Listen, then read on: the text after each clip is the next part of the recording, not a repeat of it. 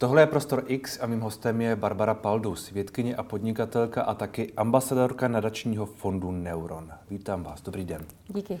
Máte toho za sebou hodně. Uh, doktorát ze Stanfordu, prodal jste svůj startup za v přepočtu asi 5 miliard korun, to mm-hmm. platí, předpokládám. Máte na svém kontě patenty, teď vyvíjíte kosmetiku. Mně napadá úplně jako první, když o tím takhle přemýšlím, jestli to pro vás všechno bylo trochu těžší jako, jako pro ženu, jestli jste někdy cítila uh, nevýhodu, řekněme, nebo, nebo to bylo úplně jedno. Um, záleží na čem. Když jsem byla v akademii, tak jsem necítila absolutně hmm. Eh, žádný rozdíl mezi sebou a jinými lidmama, teda mužema a ženama.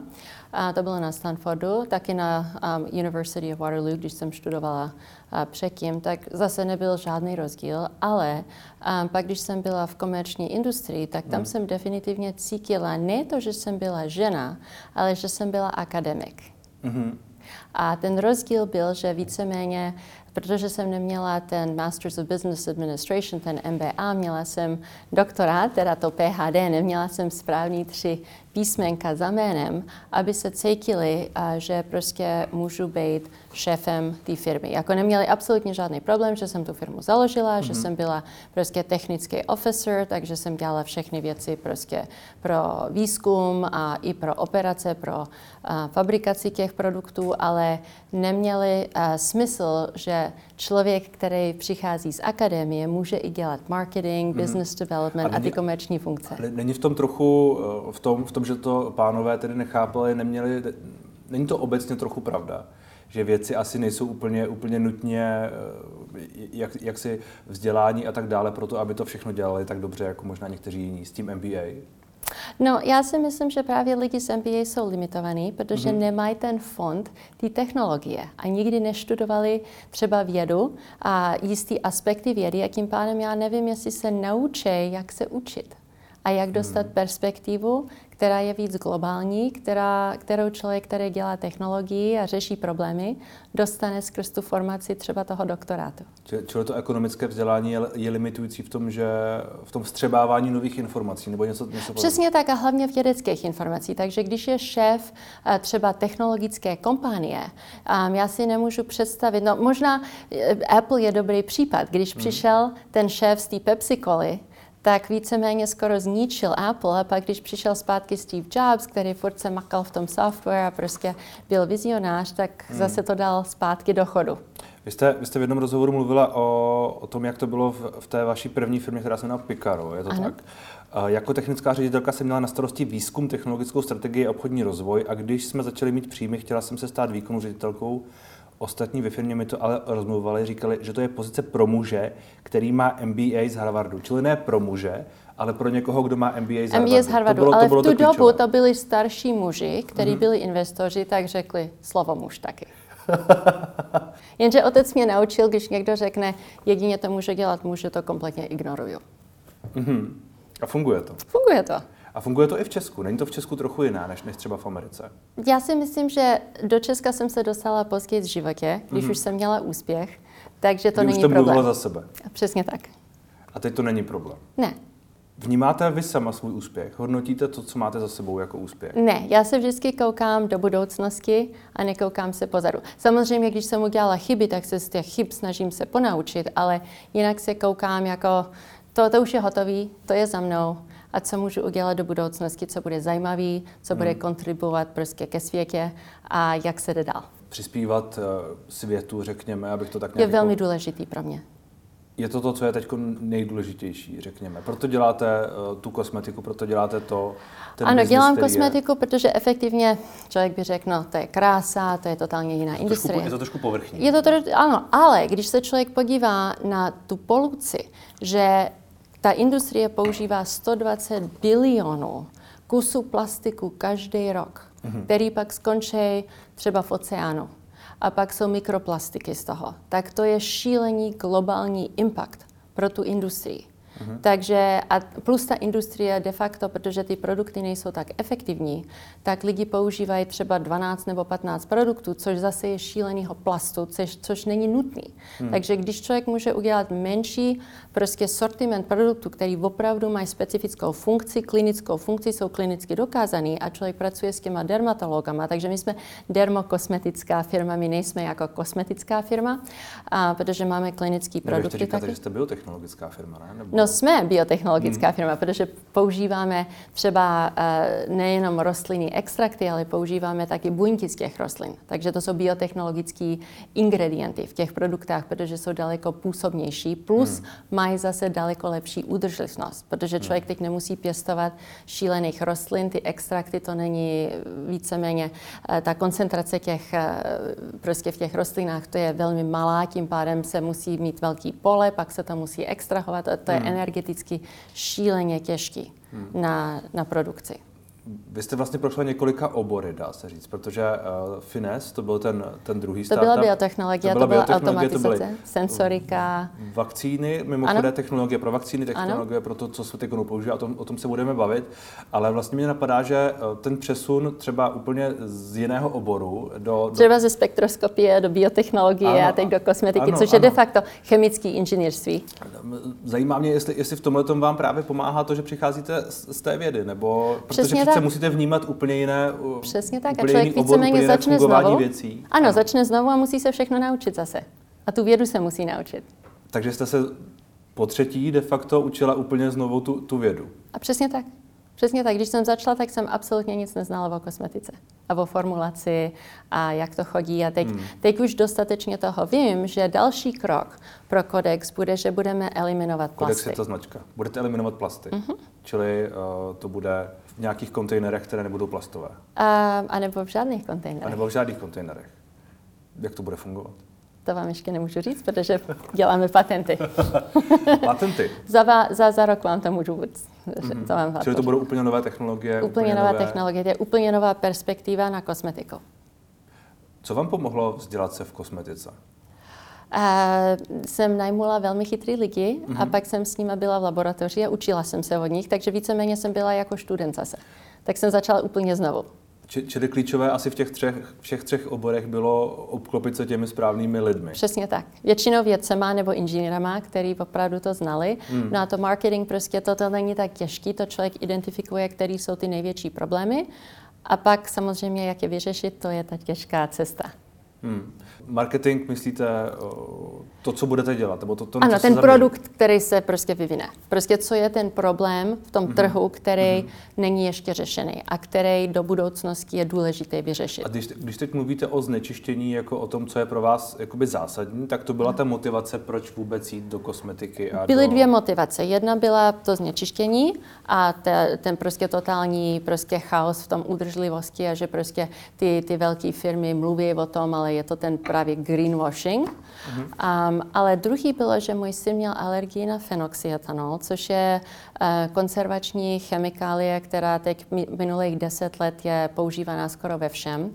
A teď Evropská unie, teda Francie třeba v roku 2015 se snažila to eliminovat pro dětské produkty, protože měli strach, že to budou udělat to neurodegeneraci nebo v těhotných ženskách, ale ta industrie je prostě tak silná a je to tak levná levná prostě chemická ingredienta, že toho nechtějí pustit, tak jsme víceméně vyvinuli na hmm. bázi fermentace, zase biotechnologické fermentace, nový systém pro konzervaci, který je taky lepší pro mikrobiom kožní um, a který je jeditelný. Takže i když jsou produkty pro děti, protože jak víte, děti strkají prsty a prostě se blížou a cokoliv dají do pusy, tak pro bezpečnostní důvody jsme chtěli mít něco, co bylo sněditelné a všechny ty ingredienty, aspoň pro FDA v Americe, hmm. jsou GRAS, což znamená Generally Recognized as Safe.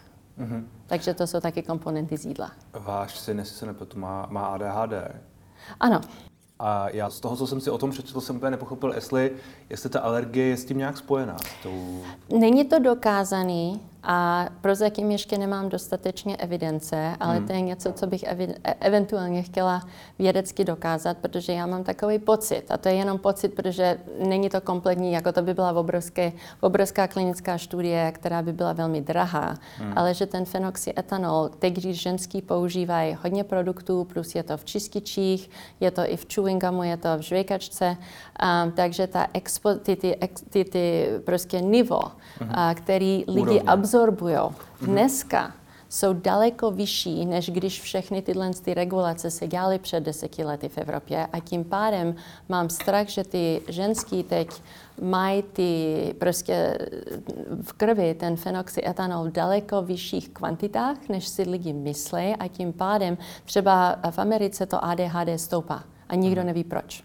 Jo, jsou to mikroplastiky, je to ten fenoxyetanol, nikdo přesně neví ale to, co vidí, je ten trend v těch dětech. Čili vaše, vaše teorie, řekněme, můžeme asi tomu říkat teorie, je, že to způsobují eh, tedy ty vyšší úrovně toho fenoxy etanolu. Etanolu, ano. Fenoxy etanolu, výborně, a případně mikroplastu. A že tohle, když, když se sečte, tak prostě lidé logicky, a zejména asi ženy, uh, mají tendenci k tomu mít, mít ADHD a tak dále. Ano, ano. A proto jsou nějaké drobné důkazy, nebo to je spíš takové jako pozorování? No třeba Francie, ne, Francie publikovala a měli výzkum, to byly ženy, které pracovaly a které uh, pra, zpracovávaly ryby, produkty, mm. které měly konzervaci s aseským fenoxyetanolem a ty ženy měly asi 65% jejich dětí měly ADHD mm. a ještě větší problémy uh, neurodegenerativní. A to byla studie, kterou víceméně Evropská unie vyhodila a ignorovala, což to se mně zase taky zdá, jako, samozřejmě v tomhle tom je politika a ekonomika, mm. takže prostě, a, a je takových studií víc. Ale pak zase publikuje L'Oreal a jiné firmy, prostě, že to je kompletně bezpečný, že mají jejich studie, takže mm. prostě každý teď se hádá. A to je něco prostě eventuálně, uh, kdyby prostě někdo se o to opravdu zajímal, a udělal velkou studii, jako třeba tisíc lidí nebo tři tisíce lidí a sledoval je přes pět let, tak by se dalo determinovat prostě konkluzivně, ale to je prostě těžký. Hmm. To, by, to by musel být nějaký vědec, který opravdu se o to zajímá. Je vlastně ta běžná kosmetika docela špinavá? Je, je, je nebezpečná úvozovkách? No, neřekla bych, že je nebezpečná, ale moc toho nedělá většina té kosmetiky, protože uh, většina těch firm nedělají klinické studie. Mm-hmm dělají to, co se říká customer feedback v Americe. A to znamená, že pokud je to takový pocit lidí, kteří to používají. A co to vlastně znamená? Jako řeknou, no, my měříme, co lidi si myslí. A já jsem řekla, no ano, ale jaká je kvantitace? To není s dermatologickými přístrojema. A to řeknou, no to, to už jsou medicamenty. Takže v Americe problém je regulace a teď právě třeba uh, včera uh, to mě šíleně překvapilo. No, minulý léto bylo hodně těch SPF který byli identifikovaní independentní laboratoři, že mají benzén. Hmm. Benzén je kancerogen. A měli, měli hladit... SPF myslíte... Uh, sunscreen. Sunscreen, opalovací krémy, ano. Byl v nich benzén, takže byly... Ano, asi 26 značek mělo benzén, jako hmm. přes ten prostě uh, nivo, co je hmm. víceméně bezpečný. Hmm. Takže FDA prostě šláplo na ty firmy, museli to stáhnout uh, z trhu. A včera Nivea, Jo? Německá Bayersdorf Nivea byla vyhozená z Austrálie a z Nového Zélandu a taky Bambam se to jmenuje a to je pro děti, protože to mělo 2,4 ppm benzénu, což je opravdu uh, to, to už není dobrý, hmm. jak, jak bych to řekla. Jak se, jak se vy tohle překládáte jako obecně? Vypovídá to nějakou obecném fungování toho no, biznesu? Ten biznis nic netestuje, protože nic nechce vědět. To je jako hmm. uh, s tím pudrem pro miminka Johnson Johnson a asbestem. To byla úplně stejná věc. Takže teď se to zase hádá. Někteří říkají, že ten asbest není zase tak zlý na zdravím, přitom eh, před, jako... Asbest není tak zlý na zdraví. Ano, to, ano, to je zajímavý. Ano, ano ano, zajímavý spin toho problému, řekněme. Přesně, a pak říkají, že to nemůžou měřit, protože, a, a teď, se našly dokumenty, že v 80. letech to mohli měřit, ale udělali metodu testovat hmm. ten talk, že to neviděli.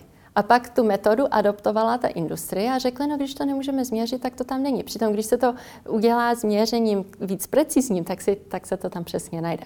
Hmm. Na, na druhou stranu přece spousta firm mluví, uh, píše dermatologicky testováno a, a podobné věci. To, to, to jsou marketing slova, ty absolutně nic neznamenají. Hmm. jak, To, jak, to jak, kdokoliv si to může dát na balíček Jak a tedy- nikdo to nečekuje. jak tedy potom přistupovat k nákupům podobných, podobných věcí, nekupovat je?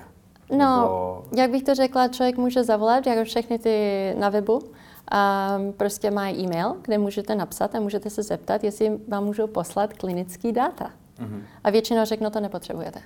A řekne, nebo tomu nebudete rozumět. což je pravda, ale v obojích případě asi člověk to nepotřebuje.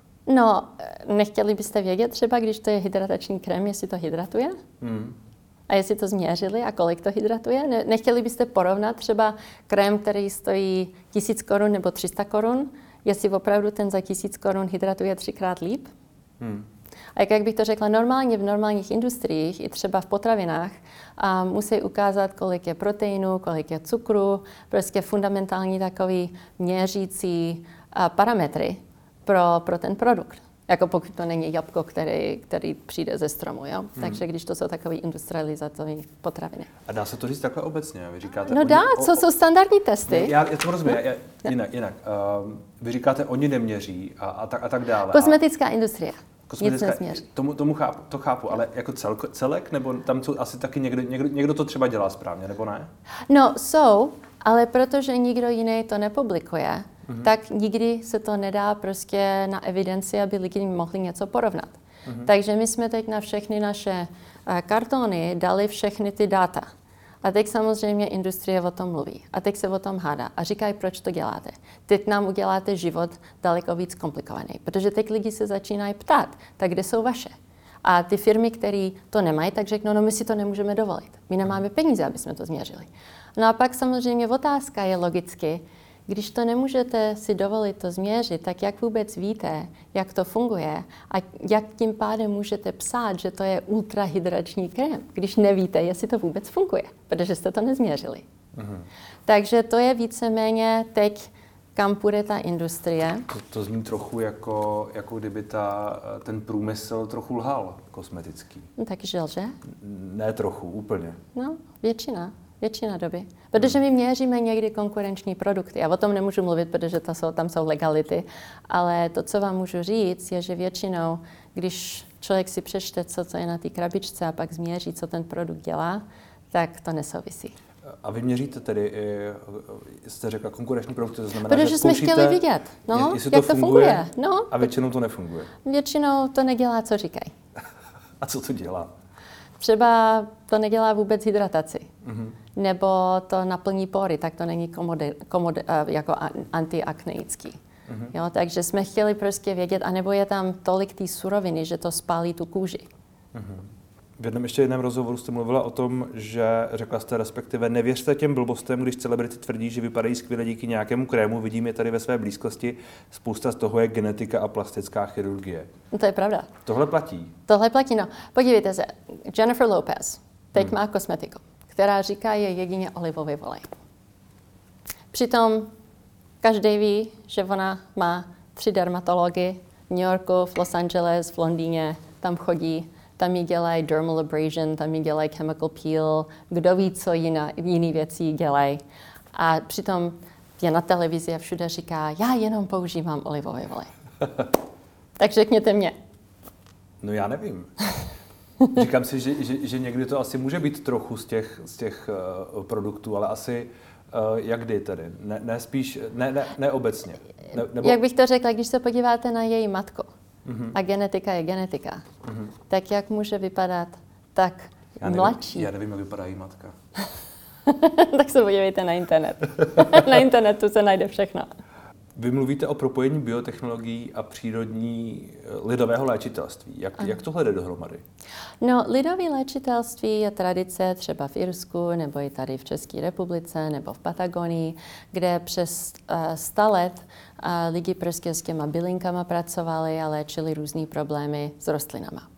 Jenže nikdo to neštudoval. Jako farmaceutická industrie samozřejmě eh, v 80. letech byla všude a koukala se prostě na, jestli byly aktivy pro třeba rakovinu nebo jiný a větší problémy, teda medikální, ale na kosmetiku lidi většinou tyhle ty ingredience nedělají zase, jak jsem říkala, to testování. Takže my, když se zajímáme třeba o ayurvedu nebo o patagonské rostliny, tak všechno uděláme v laboratoři, že to vyzkoušíme, jaký to má impact na genetickou expresi těch kožních buněk. Mm-hmm. A tím člověk ví přesně, co to bude, jestli to bude pomáhat nebo to nebude pomáhat a co to bude dělat a co bude intenzita toho efektu.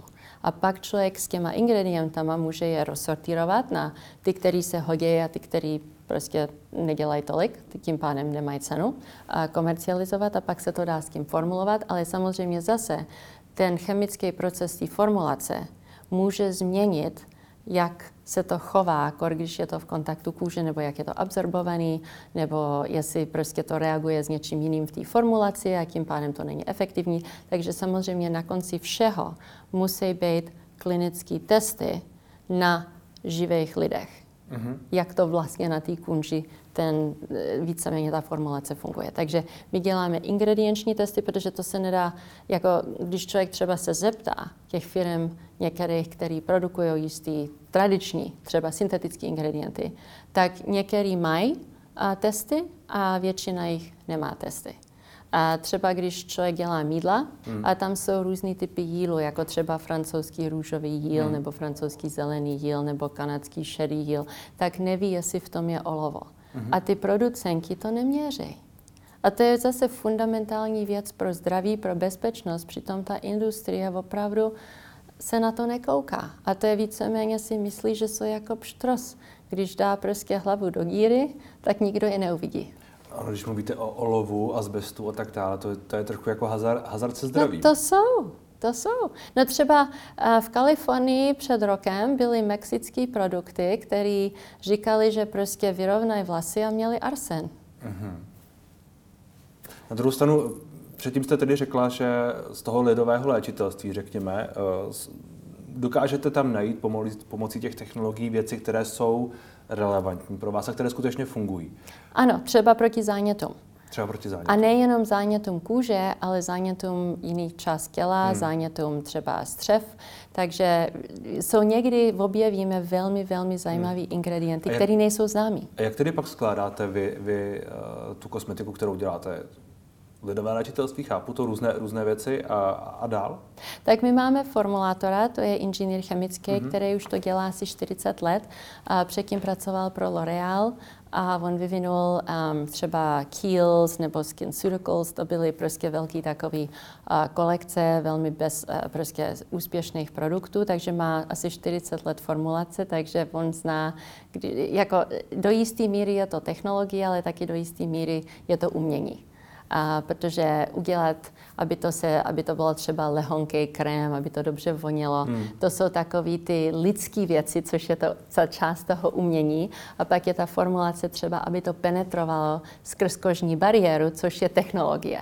A ty nejlepší formulátoři prostě umějí udělat oba dva. Hmm. Takže nejenom, že to dobře funguje, a protože třeba vědí, jestli jsou um, chemikálie, které třeba pomůžou um, penetraci do třeba epidermu nebo do dermu, um, což zase většina produktů, co si koupíte, budou na hladině kůže a nikdy do té kožní bariéry nebudou penetrovat, tím pádem, co vlastně dělají. No, máte tuk prostě, který vás možná trošku chrání, ale hmm. jinak je to, není, to není to prostě hydrat, hydratace třeba té kůže. Čili ta, ta funkčnost, o které vy mluvíte, a to, aby ten produkt byl jakoby příjemný, aby byl takový, jaký člověk uh, chce, nebo jak si představuje, že by byl, tak uh, to není něco, co musí být kompromisem tady.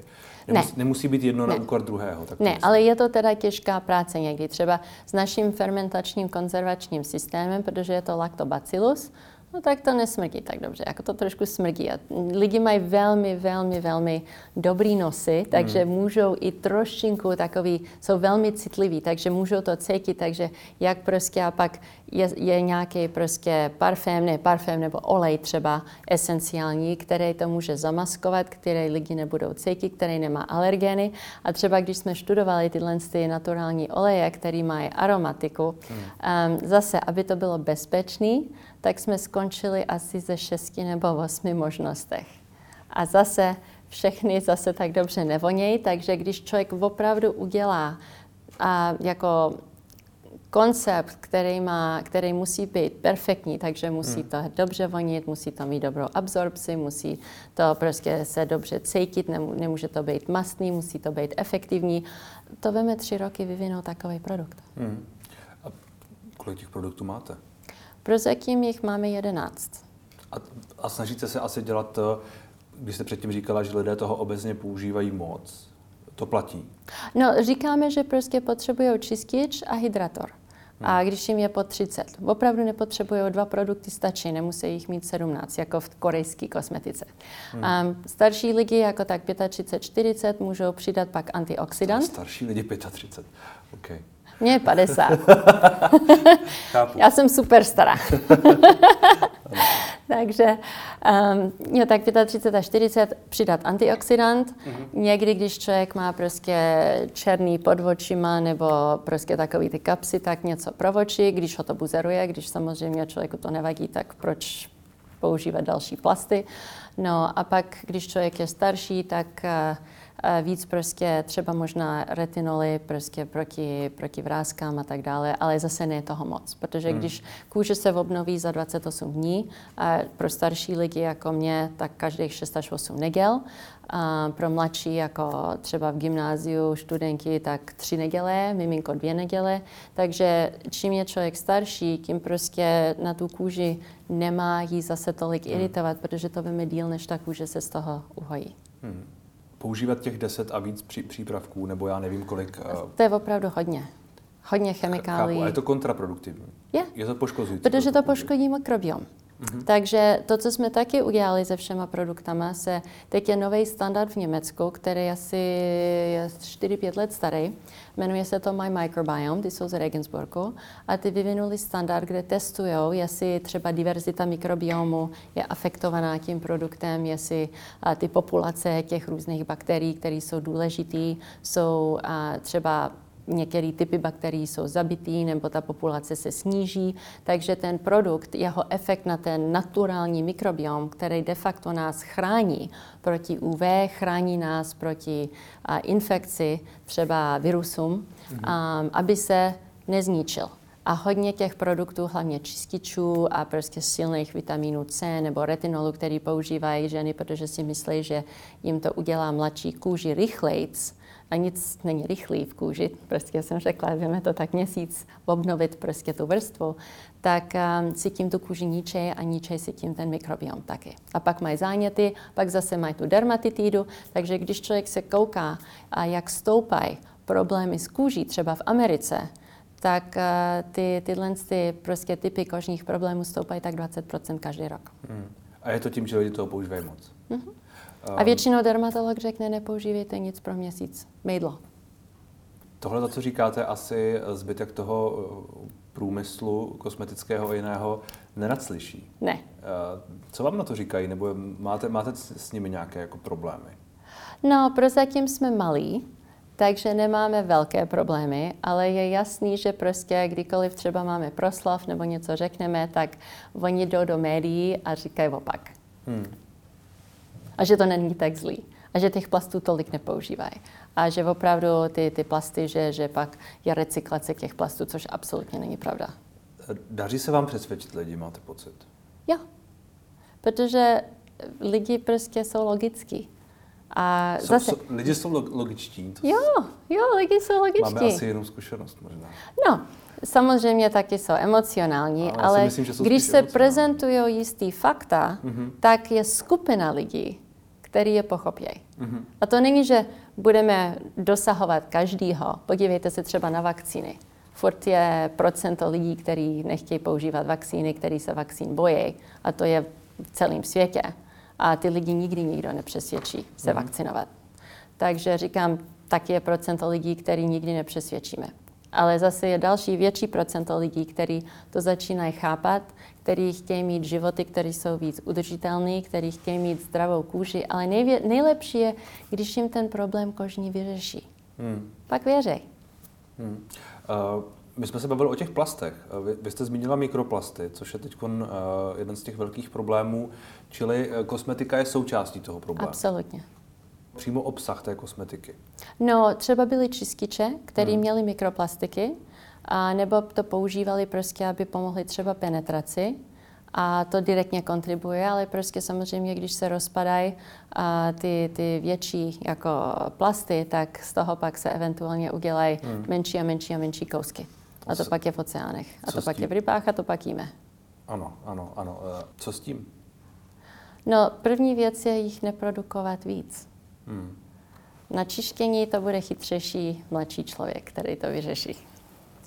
Myslíte čištění oceánů a tak mm-hmm. dále? Mm-hmm. Na, to, na to už se objevily nějaké, nějaké projekty, ale zatím to je spíš v procesu, řekněme. To je, to je výzkum. Či, čili aspoň zatím dělat to, že, že jich bude méně. Právě. Hmm. A to je něco, co můžeme udělat rychle. Ale máte, máte pocit, že se obecně jde tímto směrem? Kromě vás tedy, řekněme. Nebo... Ne moc, ne. Prozatím ne. Ale podívejte, teď byla první publikace z Anglie, kde našli mikroplasty nejenom v těle, a nejenom ve svalech, ale taky ve fetusu. Mm-hmm, ano, to jsem četl. A taky ty mikroplasty se objevují v hormonálních poruchách, fertilita mužů jde dolů, to je statistika, která prostě lidi musí uznat eventuálně. Um, taky prostě otepluje se ten global climate change, to už lidi vidějí, prostě ten CO2 ve vzduchu prostě to stoupá, to se taky už měří asi 40 let. Mm. Um, to jsem 20 let sledovala svýma, svýma instrumentama. Takže jisté věci eventuálně se zhorší prostě tím, a tím lidi je už nebudou moc ignorovat. Mm.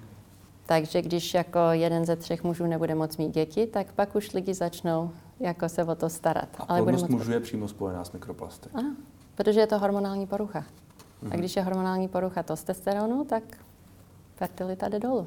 A fertilita, fertilita už jde dolů minulých 100 let a globálně. Nejenom prostě v Evropě, ale absolutně globálně. Hmm. Když se vrátím zpátky k tomu, k tomu vašemu patentu ohledně, ohledně technologií, ohledně vakcín a, a tak dále, jak se díváte na tu diskuzi, na to, že prostě část lidí odmítá, část lidí věří tomu, že, že v nich jsou čipy a tak dále? Jak, jak byste jako někdo, kdo té, kdo té technologii rozumí a kdo je součástí té výroby, eh, se dívala na, tyhle, na tu iracionalitu, řekněme? No, když 20% Ameriky si myslí, že země koule je plochá, není to země koule a spadnou, když... 20%, není to, mm-hmm. není to méně.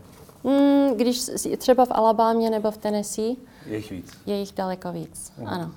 Takže když si myslíš, že země koule je plochá, tak vůbec mě to prostě toto není rozdíl s těma vakcínama, hmm. protože lidi jsou, některý lidi jsou velmi paranoický a hlavně, když člověk se podívá, tak ty sociální média a, udělali to, že každý může říkat, co chce a nemusí mít žádný fakta, není prostě Toto nejsou publikace, kde jsou specialisti, kteří to přečtou a kdyby byly problémy prostě s tím experimentem, že to najdou a prostě je to taková komunita edukovaná. Každý může říkat, co chce.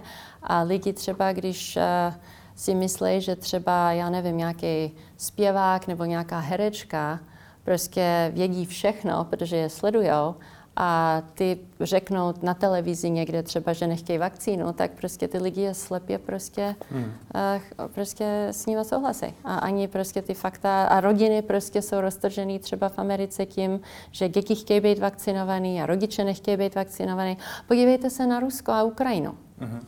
Jo? Toto by člověk si neuvěřil, že, že prostě starší Rusové si myslí, že denacifikují Ukrajinu. Já to bych, to bych bývala v životě si nemyslela, že to se stane v mý generaci. Hmm. Přitom to je realita. Tak ty vakcíny, to není zase tak daleko. A dáváte to všechno obecně tak trochu uh, za, za vinu sociálním sítím? No já bych řekla, že ty sociální sítě nám nepomohly. Protože každý si může říkat, co chce. Hmm. A nejdřív to mělo konektovat lidi, a teď si myslím, že ty sociální sítě lámají civilizaci. Hmm. Vy jste mimo jiné mluvila o tom, že Johnson Johnson je fantastická vakcína, ale Pfizer měl marketing a konexe. To měl? To jste, to jste řekla. To jsem řekla. Máte pocit, že ten úspěch Pfizeru, to, že je to vlastně celosvětová vakcína, de facto jde hodně za, tím, za tímto? Protože byli první. Hmm. A jak, jak bych to řekla, všechny tři... Měli výrobní sílu zároveň. No, měli. Měli šílenou výrobní sílu a viděli prostě budoucnost rychleji než ty jiný a víceméně zrychlili jisté procesy. Mm-hmm. A pak samozřejmě použili politiku v Americe, jenže teď, když člověk čte ty publikace, tak efektivnost třeba toho Pfizeru proti Moderně, nebo no Moderna je prostě vyšší doza Pfizeru. Takže hmm. když toho dáš víc, tak samozřejmě to vydrží díl. Um, ale když se kouká člověk na ty RNA technologie, um, jsou jiný problémy a člověk o tom zase čte, třeba um, jsou kardiacké problémy, které mají, které mají jistý muži. Tak vysvětlete mě, proč, když jistá kvantita, která je stejná, mladých mužů zemře na kardiacké problémy po tom, co mají Pfizer vakcínou. Uh-huh. A ženský, kteří měli jistou prostě kondici jako kardiovaskulární, taky umřou na ten Johnson Johnson. A ty kvantita těch lidí jsou stejný. Proč je jedna vakcína o tolik lepší a druhá vakcína, říkají politici v Americe, že je nebezpečná? To mě vysvětlete. Uh-huh. Jo, kdyby to bylo 10 ku 1, tak samozřejmě zase to by bylo logicky ale je to víceméně zhruba stejný, stejná kvantita lidí. Čili máte, máte pocit, že za těmi negativními obrazy některých vakcín, nebo to jenom Johnson Johnson, byla to třeba i AstraZeneca, která toho měla ještě... No AstraZeneca to taky... Jiná, to byla trošku jiná technologie. Takže to trošku bylo... jiná technologie, ale taky prostě říká, že to je špatná vakcína. A, takže zatím byl lobbying, řekněme, nebo ano. že zatím byl... Uh... Ty tradiční metody proti tomu RNA. Uh-huh. Ale funguje, jak, jak bych to řekla? Bylo to, řekněme, uh, proti těm tradičním metodám bylo to proti těm tradičním metodám a když hmm. třeba člověk porovná, to, to, co taky si musí uvědomit, že když by člověk měl dvě vakcíny od té J&J a to byl jejich marketing chyba, to byla jejich strategická marketing chyba, protože oni chtěli udělat levnější vakcínu, tradiční vakcínu, která jenom jeden shot by fungoval, aby lidi, kteří nechtějí se vrátit nebo nemůžou se vrátit, hmm. aby prostě se udělala ta herd immunity, jo? tím, že každý by měl tu vakcínu. A kdyby člověk, když člověk porovná dvakrát píchnutí tím J&J proti dvakrát píchnutí Pfizer, tak je to víc efektivní a vydrží to díl. Hmm. Tak zase, když člověk se kouká na jistý klinické výsledky, tak to nedává smysl v politickému, hmm. prostě v té politické situaci. Není pak logické, že registrací důvěru v, uh, ve všem. Ve, ve všem, ano. No. Ve všem, ale třeba i v ty vakcíny v tuhle tu chvíli. No samozřejmě. Protože, protože to, co jste říkala, eh, to si spousta lidí dá, dá jaksi eh, jedna a jedna dohromady a pak logicky nevěří těm zprávám. Ale furt je vakcína jakákoliv lepší, i Sputnik je lepší než nic. I Sputnik je lepší než nic. Mm-hmm. Hezký titulek. Co tedy vy plánujete teď dopředu? No, teď plánuju pracovat na Kodexu a doufám, že eventuálně Vy, tak... Vyvíjet další No, eliminovat produkty. ty plasty. Eliminovat ty plasty. Uh-huh. Za rok se dozvíme víc. Ano. Tak se vám daří, díky za rozhovor.